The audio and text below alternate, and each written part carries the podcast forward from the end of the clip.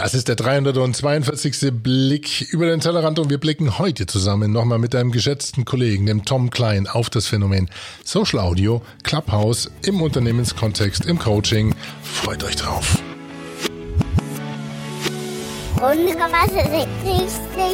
Äh, das war wohl falsch. Moment.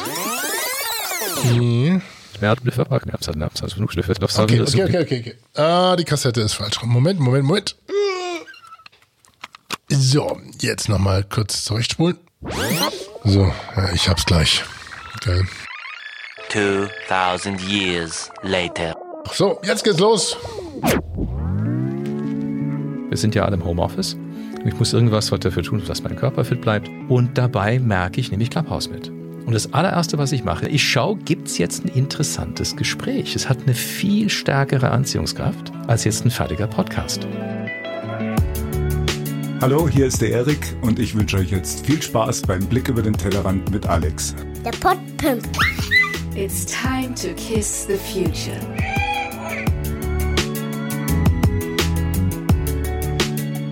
Und damit nochmal herzlich willkommen zum 342. Blick über den Tellerrand. Liebe Brainiacs, liebe Freunde, liebe Freundinnen, liebe Diverse der fröhlichen Marktbearbeitung. Mit einem schönen Soundbed aus Tulpen, like a tulip, tulip von Joachim Karut. An diesem verschneiten Freitag, den 5. März, hier aus dem Kutscherhaus, Räume, nicht Studio, sondern ich bin hier im Office hab euch was vorbereitet. Und äh, das, damit meine ich jetzt nicht die Begrüßung vom Erik, der uns da in 3D die Trommelfälle massiert hat, sondern den Kollegen davor, der Tom Klein. Tom Klein, mein Freund und Kollege Tom Klein, der auch schon seit 25 Jahren im Bereich Organisationsentwicklung und Führungskräfte Training unterwegs ist und deswegen sich sehr gut auskennt mit unterschiedlichen Aspekten der modernen Kommunikation. Und wir haben gemerkt, dass wir uns einer Leidenschaft nicht entziehen können, nämlich dem Thema Clubhouse oder und Social Audio. Und ihr habt es auch schon in den letzten zwei Episoden gehört. Da wächst was, da ist was gekommen, was bleibt. Das wollen wir uns heute zusammen anschauen, beziehungsweise anhören. Und jetzt fahre ich mal die Tulpen so ein bisschen in den Hintergrund. Anhören, weil wir hatten ein sehr schönes Gespräch im Rahmen seines Podcasts Living Transformation. Und Tom Klein war ja auch schon ein paar Mal hier im Blick über den Tellerrand zu Gast. Im 325., 29., 30., 328. zum Thema digitale Transformationsprozesse, zum Thema Audiografie, zum Thema Coaching via Screen. Also viele interessante Aspekte, die der Tom mitbringt. Und er hat auch eine sehr, eine wahnsinnig angenehme Stimme. Im Gegensatz zu mir heute. Und nein, ich bin nicht krank. Ähm, ich äh, habe hier ein leckeres Tässchen basischen Kräutertee vor mir an diesem Freitag. Und das ist jetzt gegen Ende unserer Basenfasten. Woche von der Portperle und mir. Und ähm, das, da purzeln bei mir nicht nur die Kilos und, muss man ehrlich sagen, auch die Laune, sondern ähm, das schlägt sich bei mir auch sofort auf die Stimme nieder. Das ist ganz interessant. Da habe ich auch noch keinen, keinen gefunden, der mir das erklären kann, liebe Jana. Ich glaube, da müssen wir mal schauen, warum das ähm, so einen Effekt auf die Stimme hat, wenn der Körper entschlackt beziehungsweise seine Säure verliert. Äh, wir machen das schon mal regelmäßig und jedes Mal ist bei mir die Stimme einfach dran. Deswegen, ja, habe ich euch was vorbereitet und ich freue mich, euch jetzt mit in das akustisch schöne, saubere Bett zu nehmen, in diese Aufnahme von, ähm, glaube ich, von vor zwei Wochen, in dem der Tom Klein und ich eben das Thema Clubhouse und Social Audio nochmal so ein bisschen in die Mangel nehmen. Und da wünsche ich euch jetzt viel Spaß mit. Tom, ich grüße dich. Alex, grüß dich. Ich freue mich, dich wieder zu sehen und zu hören natürlich und dass wir über ein spannendes Thema heute sprechen. Ein sehr spannendes Thema. Ich freue mich, dass du die Zeit hast und dass wir uns über ein Thema unterhalten, das äh, ja, das heißt, wie wir uns unterhalten, eigentlich äh, auf einer gewissen Metaebene. Und es hat mit einem Phänomen zu tun, das wir beide in den letzten Wochen erleben durften. Ich bin von Clubhouse fasziniert wenn du darauf anspielst. und wollte mit dir das ein bisschen explorieren und, und schauen, was, was hältst du von Clubhouse? Wie erlebst du es? Und welche Konsequenzen könnte dieses Phänomen für unser, unser Tun haben? Und ich bin vor allem sehr gespannt darauf, wie du manche Sachen und Effekte reflektierst, die diese App mit uns gemacht hat und scheinbar mit vielen macht. Denn äh, wenn ich die Zahlen richtig gesehen habe, dann liegen die jetzt innerhalb von sechs Wochen von 5000 auf sechs Millionen Nutzer. Äh, da hat jemand was aus der, aus der Flasche gelassen. Ob es ein Geist ist oder äh, ein böser oder ein schlechter Geist, wissen wir noch nicht. Aber ich freue mich drauf, mit dir das mal durchzudeklinieren. Welche Erfahrungen hast du gemacht bisher? damit. Ich habe dich öfter gehört auf dem App. Du hast ein paar Räume betreut und äh, du hast dich mit dem Thema Stimme beschäftigt. Und äh, da, da frage ich mich, was, was Clubhouse mit, äh, wie Clubhouse wirkt auf dich mit deiner Blick auf Stimme. Ähm, der erste Effekt, der natürlich eingetreten ist, ist das Spannende, dass du immer gesehen hast, dass ich da was mache. Und das ist ja so ein bisschen auch der, dieser Social Graph, der komplett durchschlägt und der uns ähm, in diese in dieses Gefühl versetzt, etwas zu verpassen, weil wir sehen, dass jemand anderes über, über etwas redet. Ja, das gleiche geht mir bei dir so, wenn meine App mir signalisiert, Tom Klein ist einem Raum beigetreten oder ist on stage, dann lässt man eigentlich fast alles stehen und liegen und will erstmal hören, was, was der andere sagt und will erstmal mhm. reinhören. Und das ist, oder das passiert in einem Umfeld, das äh, von dem User Interface her sehr ungewohnt einfach ist und damit, glaube ich, schon sehr viele Effekte bei uns freisetzt. Nämlich nur die Stimme, das Hören, das Reden, das Sagen. Und im Wort liegt da sehr viel Wahrheit und das ist immer sehr spannend zu sehen, wie wir als Nutzer damit umgehen wie du auch damit umgehst, weil du als Coach natürlich auch sehr stark mit Stimme arbeitest, mit Kommunikation arbeitest und arbeiten kannst und willst und musst, wenn du coachst. Ja, ich habe ich hab Clubhouse jetzt als eine Art Befreiung erlebt, weil wenn ich Teamcoaching mache zum Beispiel, dann brauche ich das Gespräch der Menschen, um zu wissen, wo sie sind. Und mir fehlt das gerade, weil wir, weil wir simultan Gespräche in der Art, wie wir sie auf Clubhouse gerade erleben, in Zoom selten erleben. In Zoom ist das alles gesettelter inzwischen, das ist äh, geregelter, einer spricht nach dem anderen, die Gruppendynamik ist relativ gering. Mhm. Und ähm, als ich in Clubhouse reingehört habe, hatte ich das Gefühl, ey, ich bin fast wie im Meetingraum. Mhm. Ich sitze mit den Menschen zusammen und ich höre, wie sie über etwas reden. Es ist unstrukturiert, es ist spontan.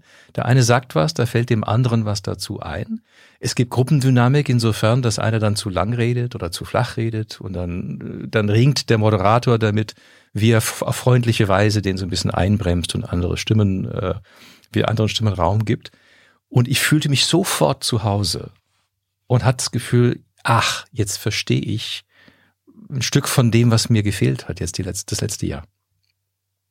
Es gibt da zwei Effekte. Die eine Dame hat erzählt, das Spannende ist, ähm, was sie auch an den neuen Videokonferenzen in der Zeit der Pandemie festgestellt hat, dass auf einmal Personen, also dadurch, dass alle auf diesen Kacheln gleich groß sind, ich glaube, wir haben das in einer deiner letzten Episoden schon mal thematisiert, dass wir uns ja in einem neuen Kontext der Kommunikation bewegen, wo jeder gleich groß ist, jeder die gleiche Fläche hat auf dem Screen und nicht mehr dominant durch Gesten oder Mimik irgendwie in Meetingräumen präsenter wirken kann als andere. Das bietet durchaus das Potenzial, dass bisher etwas ungehörtere Persönlichkeiten auf einmal Raum bekommen. Auch mit ihrer Meinung, Raum für ihre Meinung, für ihre Expertise.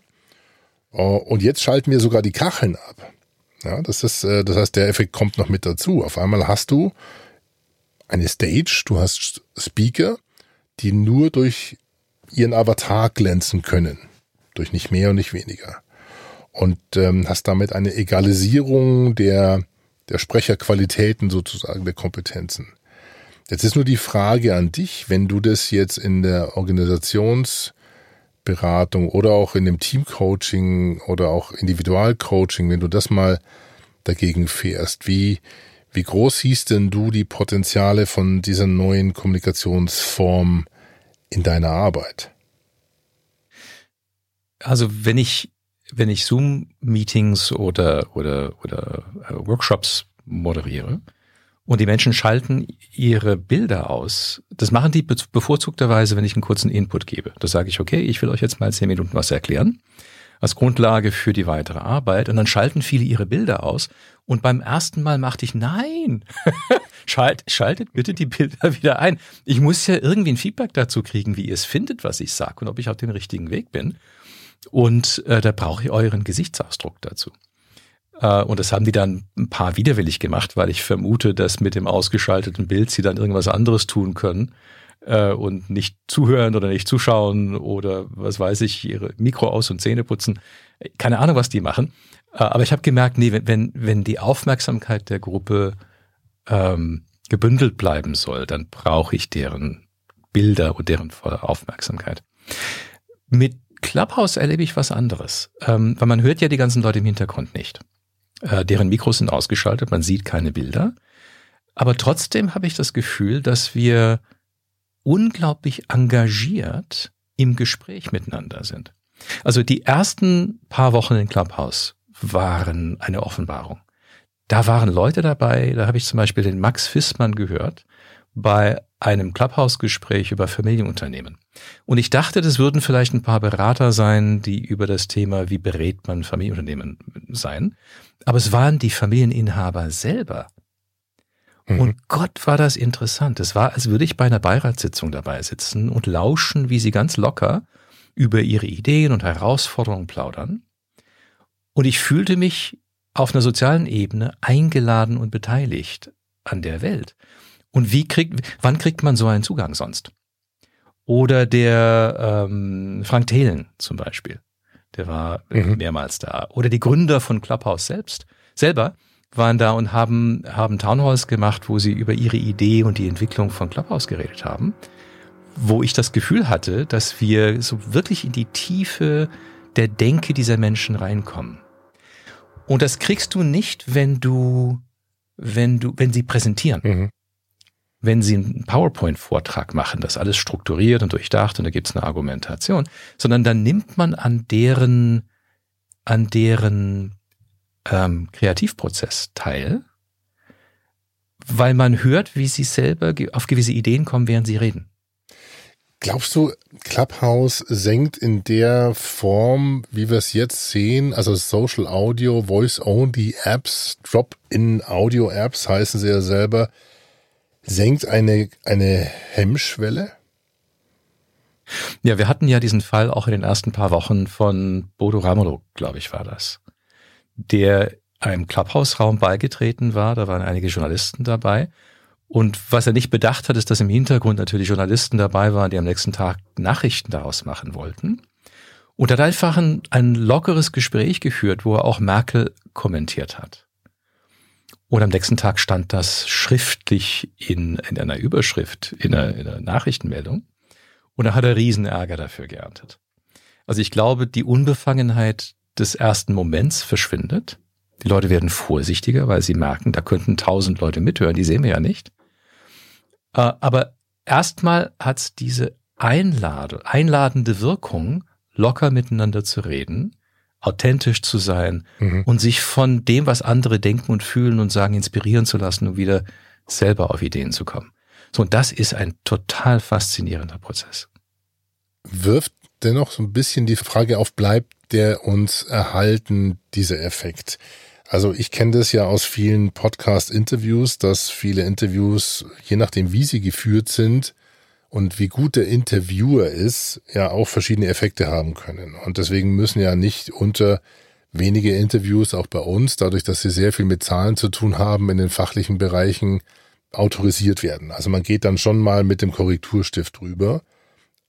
In Clubhouse ist es so, was gesendet wurde, wurde gesendet. Es wird zwar nichts mitgezeichnet, außer es wird als es wird geflaggt oder gemeldet, aber man, man sollte ja oder darf eigentlich nicht ohne Vorankündigung das gesprochene Wort mitschneiden. Dennoch sollte man natürlich nicht vergessen, dass man, dass man nicht der Einzige ist auf der Bühne, sondern dass vielleicht hunderte bis zu 5000 Leute im Raum sitzen.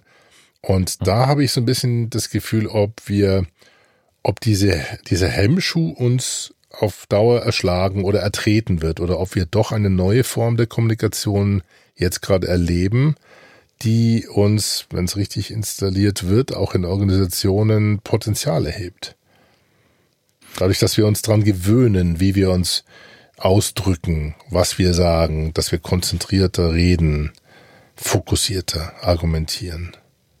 Glaubst du, da ist das Ja. Potenzial da? Es wird eine Professionalisierung geben und es wird ein, eine Art Risikobewusstsein entstehen. Und so wird das Gespräch bei vielen dieser Räumen nicht mehr authentisch sein. Das ist aber normal. Also Facebook, als Facebook und, und ähm, äh, WhatsApp kamen und Instagram, da hatten wir das Gefühl in den ersten Jahren, dass es die Befreiung der Kommunikation ist, die Demokratisierung der Kommunikation weltweit. Mhm. Und dann haben wir den arabischen Frühling erlebt und wir haben gedacht, seht mal, das Gute wird über dieses Mittel transportiert. Und dann haben wir gesehen, wie es zum Gegenteil wurde und zum Sprachrohr von Propaganda und von bösen Absichten.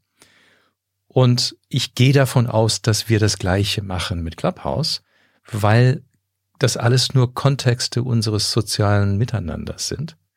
Und all diese Dinge gehören dazu. Es gibt die Offenheit, dieses Vertrauen, das, die, die Authentizität und dann gibt es die Instrumentalisierung und die Reduktion des Ganzen auf eine Transaktion und dann wird's böse.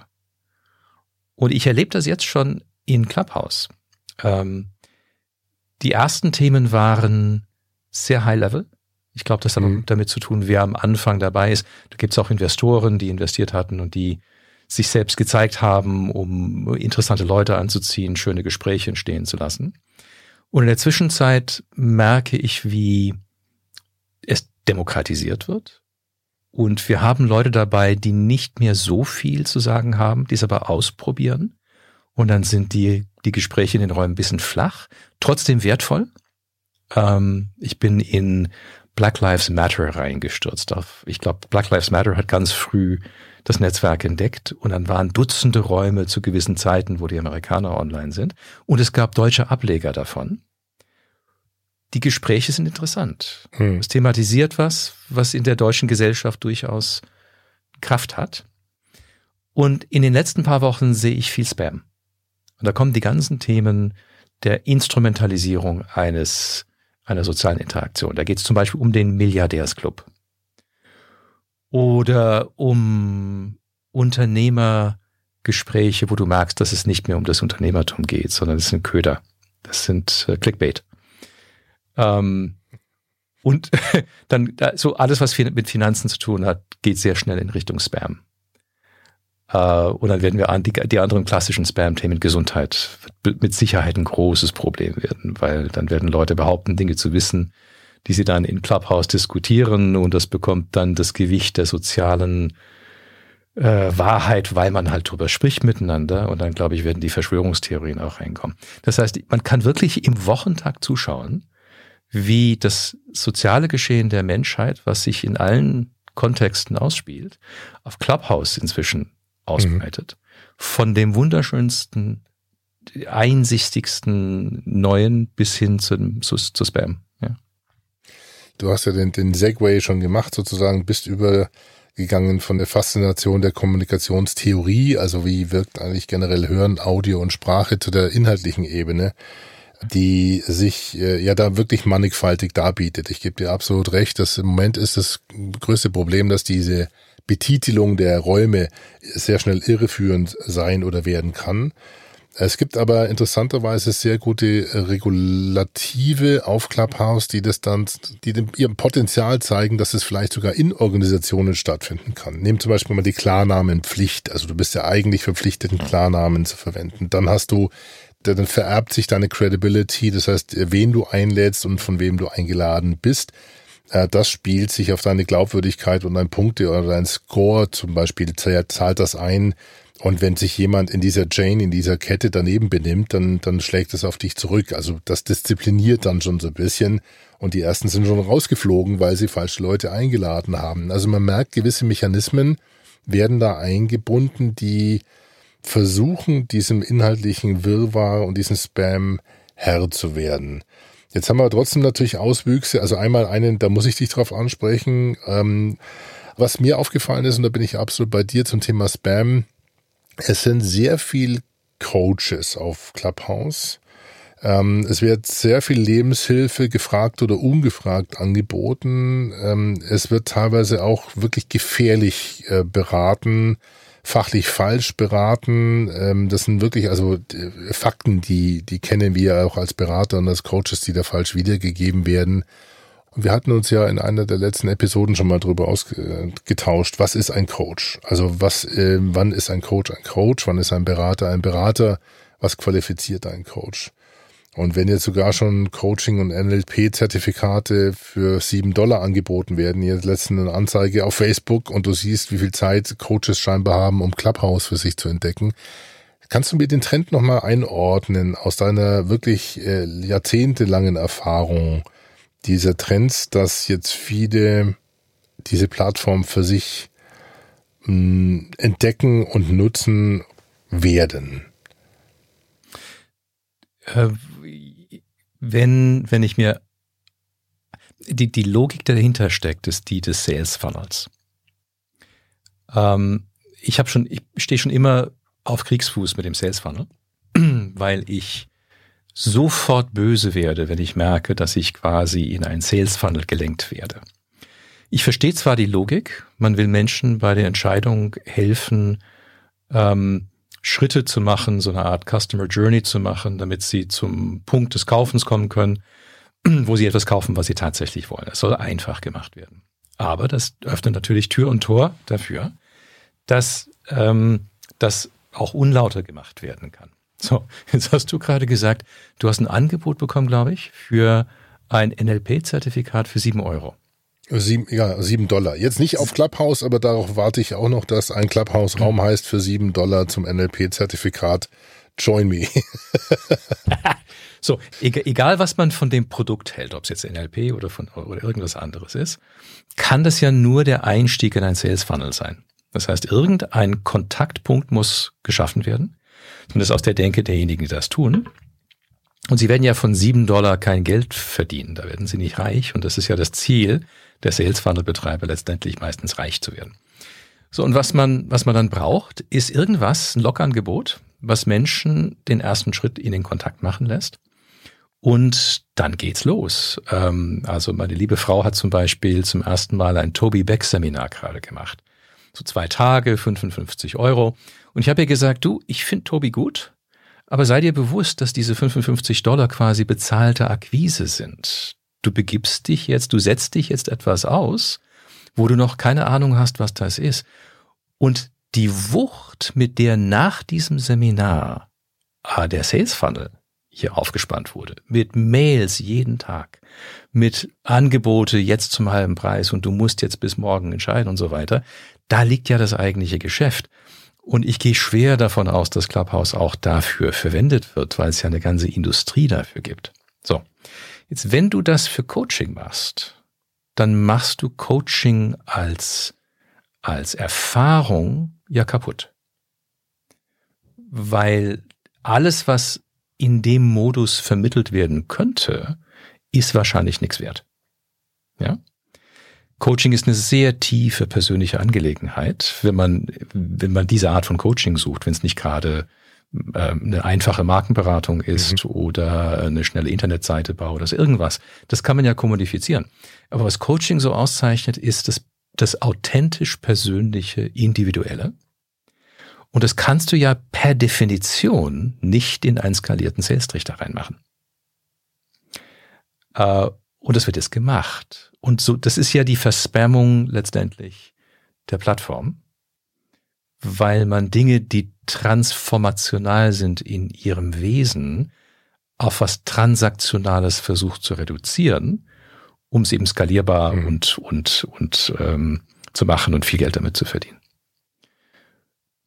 Und das ist normal. Das ist aber, das, so, so funktioniert unsere Welt. Ich hoffe, dass wir irgendwann mal davon abgehen. Ähm, aber äh, das ist, ein, das ist ein Geschäftszweig, der Milliarden wert ist. Ne? Wenn wir das jetzt mal vor die Klammer setzen und uns nochmal der Faszination, ich sage sag schon Faszination, ich weiß gar nicht, ob es eine oder woher sie genau kommt, diese Faszination, aber dieser ähm, doch diesem Effekt hingeben, dass Social Audio was mit uns macht. Es zieht uns rein, es ist ubiquitär. Ähm, lass mich mal eine These formulieren, da würde ich gern wissen, was dazu, äh, dazu denkst. Es gab letztens ein durchaus konstruktives Streitgespräch zwischen Investoren und mir, weil ich der Meinung war, dass Social Audio so in der Form, in der Plattform, in dem User Interface, wie wir es da erleben jetzt gerade über Clubhouse, dadurch, dass es auf dem Smartphone und ubiquitär stattfindet. Das heißt, du kannst ja ähm, diese die Gespräche überall mitnehmen, im Gegensatz, in Anführungszeichen, im Gegensatz zu Team-Meetings, Zoom-Meetings, Webinare. Das heißt, du kannst Räume immer und überall begleiten, kannst was dazu beitragen oder eben auch nicht, kannst dich muten, kannst äh, und, und, und merkst auch, wie weit du äh, auch mit deiner Stimme Kraft entwickeln kannst. Das finde ich ähm, in, in den Organisationen, die ich kenne, ist, ist das so noch nicht da gewesen. Es gibt zwar Discord, es gibt äh, Yammer, es gibt äh, Austauschplattformen technischer Art, mannigfaltig, aber die Faszination, die dieses Tool auf einmal entwickelt. Frage an dich. Äh, jetzt vom Bauchgefühl her in den Prozessen oder in den Prozessketten, Organisationen, Teams und Unternehmen, die du kennst und du siehst so eine Plattform, die nur über Audio und über Avatare funktioniert, in der Einfachheit, wie sie Clubhouse im Moment darbietet. Siehst du ein Potenzial für Social Audio in Unternehmen? Und wer jetzt Lust hat, weiterzuhören, wer wissen will, ob und wenn ja, welches Potenzial der Tom sieht für Social Audio in Unternehmen, der ist recht herzlich eingeladen, in die Shownotes zu gucken. Da gibt es einen Link zu der Episode, wie Clubhouse unser Leben bereichert aus dem Podcast oder von seinem Podcast Living Transformation, Create the Future, Stay Human. Das soll es dann für heute gewesen sein mit diesem Ausschnitt aus dem Gespräch mit Tom Klein. Und äh, ich nehme jetzt noch einen saftigen Schluck aus der Pulle. Da steht Basentee drauf oder basischer Tee. Was steht da nicht genau drauf? Basischer Tee. Äh. Ich hoffe, dass ich nächste Woche ein bisschen gestärkter wieder zur Verfügung stehe für eine nächste Produktion des Blicks über den Tellerrand hier in der Klangstelle der Podcast-Manufaktur für feinste Hörstücke seit 2005. Lasst auch mal wieder ein Sternchen und ein Like da und eine Bewertung auf iTunes oder Apple Podcast, wie es jetzt heißt. Also gut, das ist schon lange mal wieder fällig. Feedback gerne unter klangstelle.rocks oder unter, nein, tellerrand.fm. Entschuldigung, die Klangstelle ist noch nicht relaunched. Feedback gerne unter pimpyourbrain.de oder alex at. Freue mich von euch zu hören, zu lesen. Ihr hört auf jeden Fall wieder nächste Woche von mir. Und jetzt hört ihr mal, wie sich das Outro richtig rum anhört. Bye bye, Servus. Schluss jetzt, jetzt, jetzt. Es ist aber genug.